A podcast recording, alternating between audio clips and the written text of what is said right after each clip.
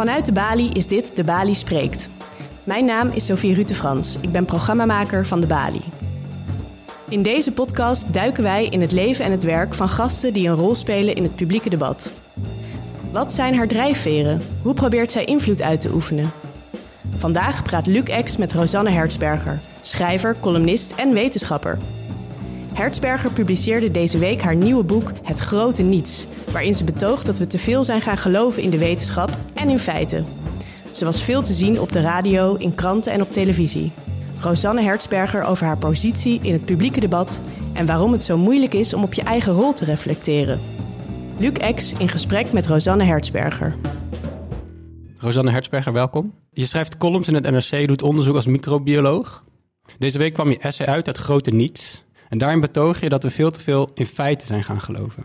En met name dat geloven is belangrijk. Volgens jou is wetenschap de nieuwe kerk. En is een onderzoek een van de heilige boeken. En dat maakt jou een pastoor dan, toch? Um, nou, ik, net als in de pastoor destijds, ben ik bang dat uh, uh, we te hoog aanzien krijgen. En dat, we, dat er te serieus wordt genomen wat wij publiceren. En uit zijn verband wordt getrokken. En dat we de niet goed in staat zijn om uh, ja, de kwaliteitsproblemen en, en de, uh, ja, de problemen in het instituut wetenschap onder ogen te zien. Net als gelovigen destijds in de katholieke kerk. Ja, ik ben daar wel één van, denk ik hoor. Als ik, ja? Ja, als ik een discussie wil winnen in de kroeg... of als ik uh, mijn vriendin wil overtuigen... dat we geen homeopathische geneesmiddelen moeten inzetten... dan wijs ik naar onderzoek. En, ja. ja, hallo, dat staat daar toch? Ja, ja, en ik ben natuurlijk ook wel. Uh, ik heb eerder een boek geschreven, Ode aan de E-nummers. Haal ik ook heel veel onderzoek aan. Um, ja, en soms denk ik ook wel dat er duidelijke dingen uit onderzoek komen. Ook al kwam ik in dat boek. En ook als ik dat teruglees, denk ik, oh, ik dacht toen al. Want ik, ik ben eigenlijk de hele tijd bezig met onderzoek aan die banken. Um, er zijn zoveel studies um, die je uit zijn verband kan rukken. Of waar je de experimenten zo kan uh, inrichten dat ze bewijzen wat jij graag wil dat waar is. En dat, zo moet je wetenschap denk ik zien.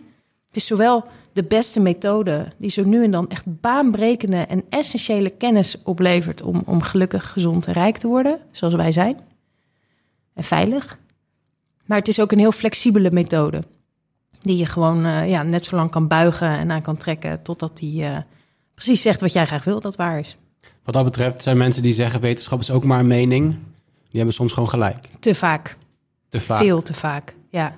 En vooral, mijn mening wordt gelegitimeerd met deze wetenschap. Ja, daar gaan mensen echt, uh, echt nat. Vaak. En er zijn talloze voorbeelden. In een boek gebruik ik de hele tijd het voorbeeld van mediteren. Maar bijvoorbeeld de smartphone. Ik ken zoveel huishoudens waarin echte moeders met de handen in hun haar zitten en denken: waarom legt, willen jullie alsjeblieft je telefoon wegleggen? Ik heb, ben zo zat dat iedereen de hele tijd op zijn telefoon zit te kijken in de huiskamer. Maar ja, hoe, hoe breng je dat over? Ik zeg gewoon, want mijn wil is wet, of ik vind dat, of ik vind dat dit een regel moet zijn. Nee, je hebt een autoriteit nodig, iets om jouw stem zwaarder te laten klinken. Nou, dan pak je wetenschap. Een wetenschap die zegt uh, blauw licht, dat verstoort slaap. En uh, twee keer zo hoge kans op depressie bij het smartphone gebruik. Dat zijn allemaal studies van abominabele kwaliteit. Of tenminste, misschien de kwaliteit wel goed, maar gewoon ja, het kan net zo goed zijn dat depressieve tieners of tieners met aanleg voor depressie al wat meer op hun telefoon keken. En dat blauwe licht, dat, is, dat lijkt echt helemaal onzin te zijn. Dus, maar toch roep ik het aan. Want ik heb iets nodig wat mijn stem kracht bijzet, wat mijn argumenten geloofwaardigheid geeft. En vroeger kon je, ja, daar heb je een soort autoriteit voor nodig. En steeds vaker wordt wetenschap gehanteerd als een onfeilbare autoriteit, als een rechter die oordeelt over goed en kwaad. En dat is verkeerd. Het lijkt me ook wel lastig voor jouzelf, want dat doe jij zelf waarschijnlijk dan ook. Ik trek tegenwoordig alles in twijfel. Je ik bent een beetje een nihilist aan het worden. Wat ja, ja, erg hè. Ja, nihilisme speelt... Nou, mijn boek heet Het Grote Niets. En dat nihilisme, dat zie ik ook een beetje als oorzaak. Hè? Omdat we ook geen enkele andere autoriteit meer accepteren. En ook een soort van ideologie en overtuiging niet meer... Ja, weet je, meningen. Ik wil feiten weten. Ik wil weten wat waar is. Niet wat goed en slecht is. Ik wil weten wat waar is. Nou, en dan, dan grijp je naar de wetenschap. En dat komt dus ook voor, nou, mijns inziens, komt dat dus voort uit ja, gebrek aan autoriteit, gebrek aan andere bronnen van wijsheid. Hey, deze podcast gaat met name over eh, de rol van publieke figuren in het publieke debat. En je hebt deze week best wel veel aandacht gehad met je boek. Je bent in verschillende. Eh, je hebt in de krant gestaan. In de Volkskrant stond een voorpublicatie van jouw essay met de titel Wetenschap terug in je hok. Je bent op de radio geweest. Je Ja. komt hier in de Bali. Je bent Ja. misschien morgen of zondag bij eh, Buitenhof. Ja. En gisteren in eh, België op radio en tv. Hoe was het? Was het genoeg? Ja, het is wel leuk, even zo'n toertje. Ja, je vertelt de hele tijd hetzelfde verhaal. En eh, ja, dat is gewoon een verhaal wat je graag wil vertellen. Waar, waar ik, ja, het is echt, ik kan het iedereen afraden een boek te schrijven. En mezelf ook. Maar soms moet er gewoon, eh, is er gewoon een verhaal wat telkens terugkomt. En wat echt eventjes wat eh, meer aandacht nodig heeft. Hey, kan je wat vertellen over je tactiek? Je hebt een boek geschreven, daar begon het een beetje mee, denk ik. En toen, jij dacht, ik ga eens even de publieke opinie de goede richting in duwen. Ik ben daar echt heel slecht in, weet je dat? Als ik eh, in PR. Dus ik, ja, mensen vragen mij, omdat ja, ik waarschijnlijk duidelijk praat, of eh, vrouw ben, of eh, wetenschapper, Of een boek hebt geschreven. of een boek hebt geschreven. Ja, nou ja, er schrijven heel veel mensen boeken die niet eh, op de radio komen. Er verschijnen echt heel erg veel boeken. Dus op, ja, ik ben wel echt in de gelukkige positie dat mensen mij leuk vinden om te Je hebt vragen. een column in de NRC, dus je bent vrij zichtbaar. Ja, en, maar die column heb ik ook niet voor niets. Dus dat, ja, op een manier ja, doe ik dat gewoon goed, denk Dus ik. jij ziet jezelf helemaal niet als opiniemaker. Zeker wel. Maar Zeker je bent er wel heel slecht in. Nee, ik ben heel goed. Daarom Oh, krijg je je een slecht in de PR bedoel je? Ja, ik ben niet zo goed in, eh, niet zo handig in, dus bijvoorbeeld koppen maken of ehm, een, een flaptekst. Mens, ik, ik, ik dacht echt dat ik, eh, ik heb daar echt een week over gedaan of zo. Uiteindelijk heeft iemand het gelukkig uit mijn handen genomen. Maar je teksten verkopen en zo, dat is echt een, een vak apart. En dat eh, beheers ik absoluut niet. Maar daar heb je iemand anders voor ingeschakeld of zo dan? Ja, de uitgeverij. En de, krantenma de krantenmakers, de eindredacteurs, die zijn heel goed in wat ze doen. En, maar dat, dat kennen jullie waarschijnlijk ook. Je hebt gewoon verschil tussen makers en verkopers. En ehm, ja, je ziet... Nee? Vind je niet? Je knikt een beetje van Nee, ik denk van wel eigenlijk. Ja. Ja. ik denk dat je gelijk hebt. Dat één iemand moet je misschien jouw, eh, jouw mening overal gaan verkopen en zeggen... jullie moeten haar op het podium Ja. zetten, want zij eh, vertelt het op die en die manier. Ja. Maar die moet wel die stap te nemen om alle redacties te e-mailen en ons te e-mailen. Ja. En zeggen dit Nou, is ik heb nu... die dat te zeggen heeft. Ja, ja, ik heb nu wel zo'n naam, denk ik, dat, dat als er een boekje uitkomt... dat mensen een beetje hun oren spitsen. Ja, dus dat, dat is een heel gelukkige positie. Ja, maar je zit daar wel in die radioshows en je stond in de kranten. En dan? Dan, ga je, dan mag je je mening vertellen. Maar je hebt wel een doel, toch? Ik bedoel, je wil iets bewerkstelligen. Je wil de wetenschap terug in het hok wijzen. Ja, is lastig. Het, het is lastig wat, wat nou echt je doel is. Bij een column schrijven is dat ook lastig. Van je, eh, ehm, ja, ik wil mensen overtuigen van een bepaalde mening, maar weet je, als ik echt wil dat er wat veranderd is, moet je politiek ingaan of het bedrijfsleven of dan moet je, weet je. Dus, dus het is ja een wekelijkse column, daar heb je ook niet echt een doel mee. En een boekje schrijven, ja, met Ode aan de E-nummers wilde ik echt een groter verhaal vertellen en echt iets laten zien hoe iets werkt. En eh, met dit boekje ook. En laten zien dat we ja, de wetenschap ook echt een beetje terug in zijn hok sturen. Alhoewel, ik weet niet of dat. Weet je, ik, ik denk niet dat, dat dit soort boeken schrijven de meest effectieve methode is om dat te doen. Maar Wat zou je wel moeten doen? ja, beleid maken waarschijnlijk. Alleen, weet je, beleid, eh, dat is zo saai. Eh, en dat, dat is zo'n eh, ja, zo'n ander vak ook weer. Dus ik hoop wel dat ik een beetje inspireer ergens. Dus Maar dat, komen er niet beleidmakers naar jou toe en zeggen... nou oké, ik heb eh, gelezen wat je zegt. Ik zie de problemen eigenlijk wel. we hebben een paar miljoen eh, subsidies weggehaald. En, eh, Ja, we hebben hier en daar wat bij gestopt. Nou, ik, ik hoop wel dat op een gegeven moment. Nou, ik schrijf ergens, misschien kunnen we ander jargon gaan gebruiken. Dus in plaats van zeggen dat iets duurzaam of veilig of gezond is, wat allemaal wetenschappelijk te bewijzen dingen zijn, dat je kan zeggen: het voelt goed. Dus bijvoorbeeld, ja, mediteren komt heel veel voor in mijn boek. En dat, eh, de wetenschap achter mediteren maak ik een beetje kapot. Maar ik zeg wel, voor mij mag je mediteren. Voor mij mag je ook. Jouw vriendin wil toch ook homeopathische middelen gebruiken? Voor mij mag dat ook. Alleen, je moet wetenschap niet uit zijn verband. eh, je moet wetenschap er niet voor misbruiken. Dus zeg gewoon, als jij zegt: Ik wil mindfulness doen omdat ik me daar heel lekker bij voel. Nou, ga je goddelijke gang. Daar heb ik echt veel respect voor. Net als ik wil geen E-nummers eten omdat ik het vies vind. Ik vind het niet eetbaar. Prima, prima argument. Maar niet, eh, ik wil geen E-nummers eten omdat het ophoopt in je lever en eh, ik wat je hormonale stelsel eh ontwricht. Ja, Want dat, is niet zo. Nee. Maar dit- En dat is, ja, ook, dat is bewijsbaar. Dus dan doe je het vanuit zeg maar, wetenschappelijke redenen. Daar ga je gewoon van, van, feit, van, van mening naar feit. Ja. Ja, maar dan praat je tegen het grote publiek. Dus dan heb je het over mensen zoals ik en Ja. mijn keuzes. Mhm. Maar eh, de beleidsmakers, die hebben daar niet zoveel mee te maken. Nee. Terwijl wat jij aankaart ook heel erg heeft te maken met het beleid rondom wetenschap. Ja, nou, beleidsmakers, dan heb ik het eigenlijk meer over eh, wat je steeds vaker ziet, evidence-based beleid. Dus beleid op basis van wetenschap. En eh, Heb je een voorbeeld? Gisteren, de redacteuren van het programma waar ik gisteren was, die zei de hele tijd gevangenissen. Gevangenissen die maken eigenlijk mensen eh, grotere criminelen. Of eigenlijk zet ze in een slechtere positie om terug te keren in de maatschappij. Dus de maatschappij heeft daar uiteindelijk niet zoveel aan. Prima, dat zal wel. En dat is wetenschap. En, ja, en de eerste politicus die dat durft mee te nemen, die zich wetenschappelijk, een soort van evidence-based beleid durft te voeren op strafrecht en op, op straffen. Ja, dat, is echt een dappere persoon, want die heeft de feiten in hand. Nee, wij straffen, ik ben het daar echt zo mee oneens. Wij straffen omdat we ook retributie willen. We willen afschrikken. We vinden dat wij hebben regels met elkaar. En als iemand die regels overtreedt, vinden we dat daar consequenties voor moeten zijn. Dus daar komt een deel van ons strafbeleid. Dat is niet wetenschappelijk. Hetzelfde geldt voor grenzen. Grenzen zijn waarschijnlijk een bijzonder slecht idee. Hetzelfde geldt voor, ja, nou, grenzen zijn een bijzonder slecht idee. Want het afbakenen van Nederland slaat nergens op. Jij bent helemaal geen Nederlander, man. Je bent gewoon een mens die iemand wijs... Iemand heeft jou wijsgemaakt dat je Nederlander bent... en dat dit een bepaalde groep is en dat aan de andere kant Belgen wonen. Ze zijn allemaal hetzelfde. Het beste voor de economie is als we gewoon vrij, eh, vrij handelen, et cetera. Dus laten we die grenzen helemaal open, opengooien. Nou, daar zijn heel veel mensen het mee oneens. En dat komt omdat we gewoon een afbakening van onze groep willen... en dat we gevoel hebben bij Nederland en Nederlander zijn en zo. Ik denk dat wetenschap helemaal geen goede oplossingen daarvoor heeft. En verder denk ik niet dat wetenschap daar de boventoon moet voeren. In heel veel onderwerpen, misschien wel bijna alle onderwerpen, moet zeg maar, onze menselijkheid, onze waarden, onze. Weet je, zoiets als universele mensenrechten. is gewoon bullshit van wetenschappelijk. eh, Enerzijds wetenschap, of eh, jij zegt enerzijds is eh, beleid veel te vaak gebaseerd op wetenschap, of proberen we dat te baseren op wetenschap?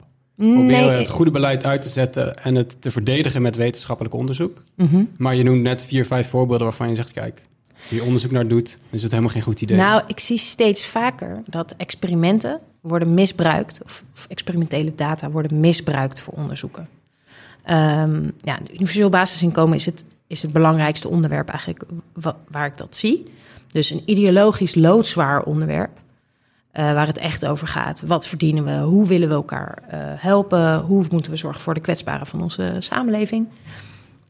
Eh, iets waar iedereen wel een idee over heeft. En dan is er een experiment gedaan. Wat, wat gebeurt als je iedereen geld geeft? Nou, dan gaan de ziektekosten naar beneden. Dan worden mensen gelukkiger. Dan, en mensen blijven wel werken hoor. En het is heus niet zo dat ze allemaal lui worden en zo. En dat zou dan uit experimentele data komen. Of uit experimenten. Nou, Kan je niet meer omheen, lijkt me dan. ja, daar kan je dus heel goed omheen. Want, Dus nou, je moet blijven zeggen, ik ben het er gewoon niet mee eens. Als je het er niet mee eens bent. En maar de, de resultaten kloppen wel en de onderzoeken kloppen wel.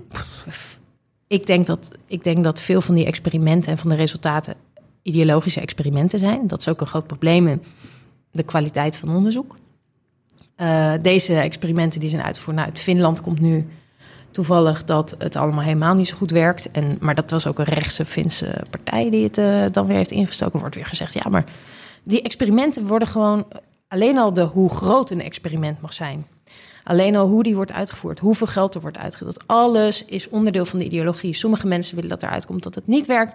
Andere mensen willen uitkomt, dat het wel werkt. Zullen we gewoon het hele experiment afschaffen en gewoon een debat voeren met elkaar? Zoals we ooit deden. Want uiteindelijk is de, de resultaten van het liedje... Het resultaat van het liedje is niet alleen maar de opbrengst... maar ook hoe rechtvaardig je een systeem vindt. Is niet alleen maar hoeveel uh, ziektekosten iemand nog maakt... maar is ook vind ik het rechtvaardig dat mensen zomaar geld krijgen zonder dat ze er iets voor hoeven te doen. Eigenlijk wil jij een slot op de deur van uh, in Den Haag voor wetenschappers. Nou, het is geen probleem dat wetenschap cijfers aanlevert. Zeker niet als dat onafhankelijke cijfers zijn waarin alle menselijke tekortkomingen, tekortkomingen van de mensen die de experimenten en de dataverzameling doen, als die zichzelf kennen, als die hun menselijkheden inzien, dan is het helemaal prima om te zeggen: Nou, de wetenschap laat dit en dit zien.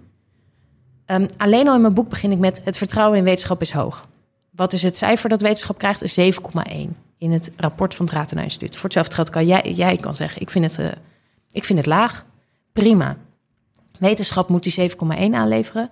Wij gaan daar vervolgens over praten. Vinden we dat te hoog? Vinden we dat te laag? Maar de wetenschap moet zijn plek kennen. En er is geen enkel, ik zie, behalve misschien bij beleid, hè, hoe je beleid inricht. Klimaatbeleid is waarschijnlijk een uitzondering. Vaccinatieprogramma's zijn zeker een uitzondering. Uh, maar dan nog, klimaatbeleid laat heel erg veel ruimte over voor wat ga je daar uiteindelijk mee doen. De een zegt het is het belangrijkste onderwerp wat er is. Daar moet al ons geld naartoe, moeten al onze debatten over gaan. De andere zegt het is een deel. Uh, en daar zijn ook weer ontzettend veel verschillende oplossingen voor. Maar onze menselijke waarden, die, die zijn het belangrijkste. Ja, maar het is misschien niet een hele populaire mening. Want als ik in, de, in een discussie zit en iemand laat mij een heel duidelijk wetenschappelijk onderzoek zien dat me echt overtuigt. En jij zegt, ik ben het er toch niet mee eens. Ja, dat vind ik dan toch niet zo'n heel sterk argument in die discussie. En dat onderzoek vind ik veel sterker argument. Ja, dat is het probleem. En, en zeker als dat onderzoek, um, als, dat, als dat onderzoek niet de weg en de waarheid is. Zeker niet als dat maar één onderzoek is. Misschien zijn er nog negen andere onderzoeken die het tegendeel bewijzen. Andrew Wakefield liet zien dat uh, vaccinaties autisme veroorzaken. Nou, dat, uh, als, ja, als jij dat uh, onderzoek had laten zien in een kroeg, dan had je misschien niet gevaccineerd. En dat onderzoek is later enorme onzin gebleken en driedubbel dwars ontkracht. En nog steeds varen mensen erop. Dus... Maar je zegt ook in situaties bijvoorbeeld uh, waar je zegt, uh, oké, een landgrens. We kunnen heel goed uh, in heel veel, met heel veel wetenschappelijke argumenten of wetenschappelijk onderbouwde argumenten bewijzen dat het niet goed voor ons. We zouden het beter niet kunnen doen. Ja. Dat vind ik best een sterk argument. Ja, ja ik denk dat als je, ik denk dat een regering die dat dan doorvoert, alleen maar kan bestaan achter een heel groot hek om de woedende menigte buiten te houden. Ja, dat is ook een bepaalde manier om je land in te richten. Hetzelfde geldt voor gevangenis. Je kan gevangenissen ook afstraffen, afschaffen als je wetenschappelijk kan bewijzen dat mensen daar slechter uitkomen. Maar uiteindelijk kan dat niet bestaan als mensen het daar gewoon mee oneens zijn. En dat mag. Dat, dat is geloofwaardig als mensen dat. Uh, dat komt vanuit een, een rechtvaardig, rechtvaardigheidsgevoel. En ik vind dat dat net zo zwaar moet tellen als wetenschap. Hey, we begonnen deze podcast een beetje met jouw uh, idee over wat jouw rol is in de publieke opinie. Mhm. Wat zie jou als jouw rol in dit debat? Hoe ga jij dit debat naar je toe trekken? Hoe ga je het beïnvloeden? Hoe ga je ervoor zorgen dat dit tot een goed einde komt? Eind goed, al goed. Um, ik ben natuurlijk een beetje luis in de pels. Ik bedoel, ik ben zelf wetenschapper. Ik ben nog veel in het lab. Ik ben nog veel op de universiteit. En tegelijkertijd zeg ik, uh, wat wij doen is niet zaligmakend en is niet, moet je ook weer niet te hoog inschatten. Um, nou, ik denk dat. Ik weet het antwoord op de vraag niet eigenlijk. Veel wetenschappers die zeggen ook, ja, het publieke debat, dat is eigenlijk voor politici en opiniemakers. Ik lever slechts het onderzoek en dat, daar behoud ik me bij. Ja. Jij als wetenschapper doet dat dus niet. Nee, maar ik ben ook columnist. En ik was misschien wel eerst columnist voordat ik wetenschapper was. En ik zie ook wel veel mensen die allebei doen hoor. Um, je hebt allerlei verschillende wetenschappers. Ik zou het mooi vinden als wetenschappers zich vaker geroepen voelen om hun zegje te doen. En um, uh, ja, we missen gewoon ook ontzettend veel expertise in onderwerpen. En ja, het is jammer dat niet meer wetenschappers zich uitspreken. Vind ik echt. Alleen het is, het wordt, er wordt heel erg op neergekeken om te opiniëren. Want dat is feitenvrij. Hoezo, weet je, waar komt jouw opinie vandaan? Want wij hebben het over de feiten. Waarom staan er niet tien referenties bij jou of citaties? Bij, maar waarom begin jij dan niet een column die feitenvrij is? Mijn column is feitenvrij. Ik maar zeg, je verwijst heel vaak naar onderzoek. Ja, maar dat betekent nog niet... Maar er is, daar staat een duidelijke mening in. En dus als ik zeg, wat ik dan doe, is... Uh, uh, wetenschap krijgt een 7,1. Ik vind dat hoog. Nou, dat is duidelijk een, een cijfer en daarnaast een mening. En ik denk dat mensen... Hè, ik sta op de opinie- en debatpagina. Dus ik denk dat mensen dat ook best wel goed kunnen onderscheiden. Alleen, ik merk wel dat... Alleen omdat het feit vanwege het feit dat ik wetenschapper ben.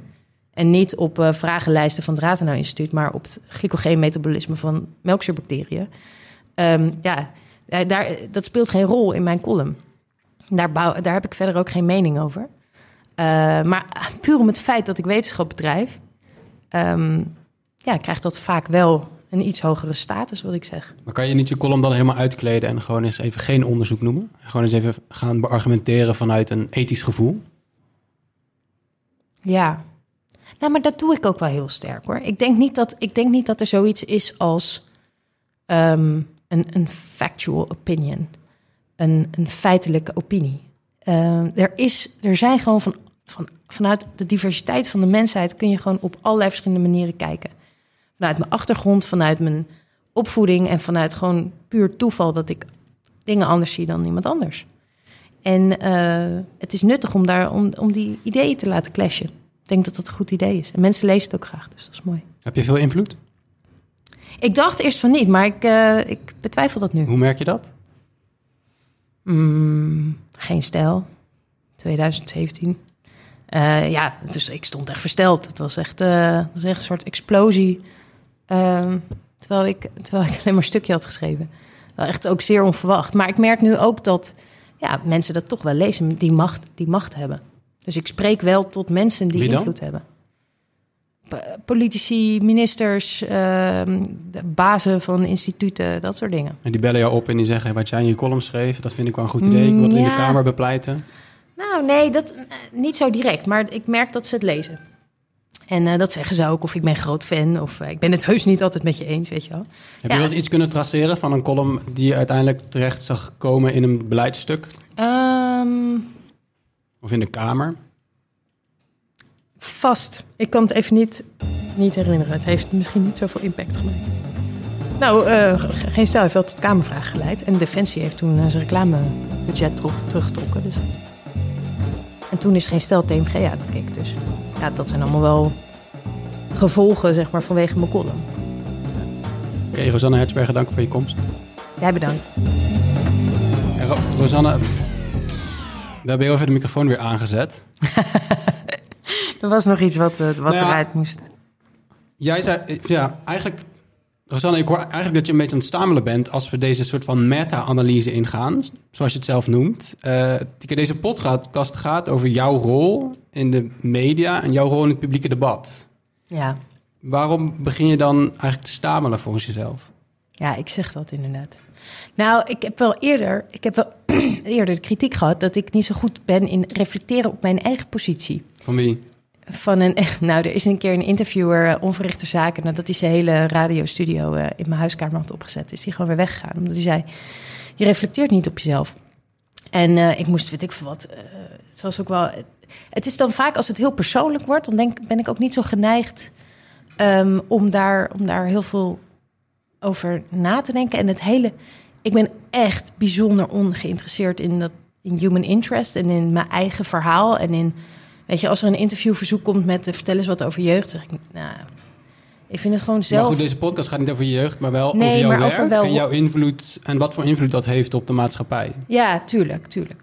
Ja, maar ik vind het, ik vind het moeilijk om van mezelf te zeggen.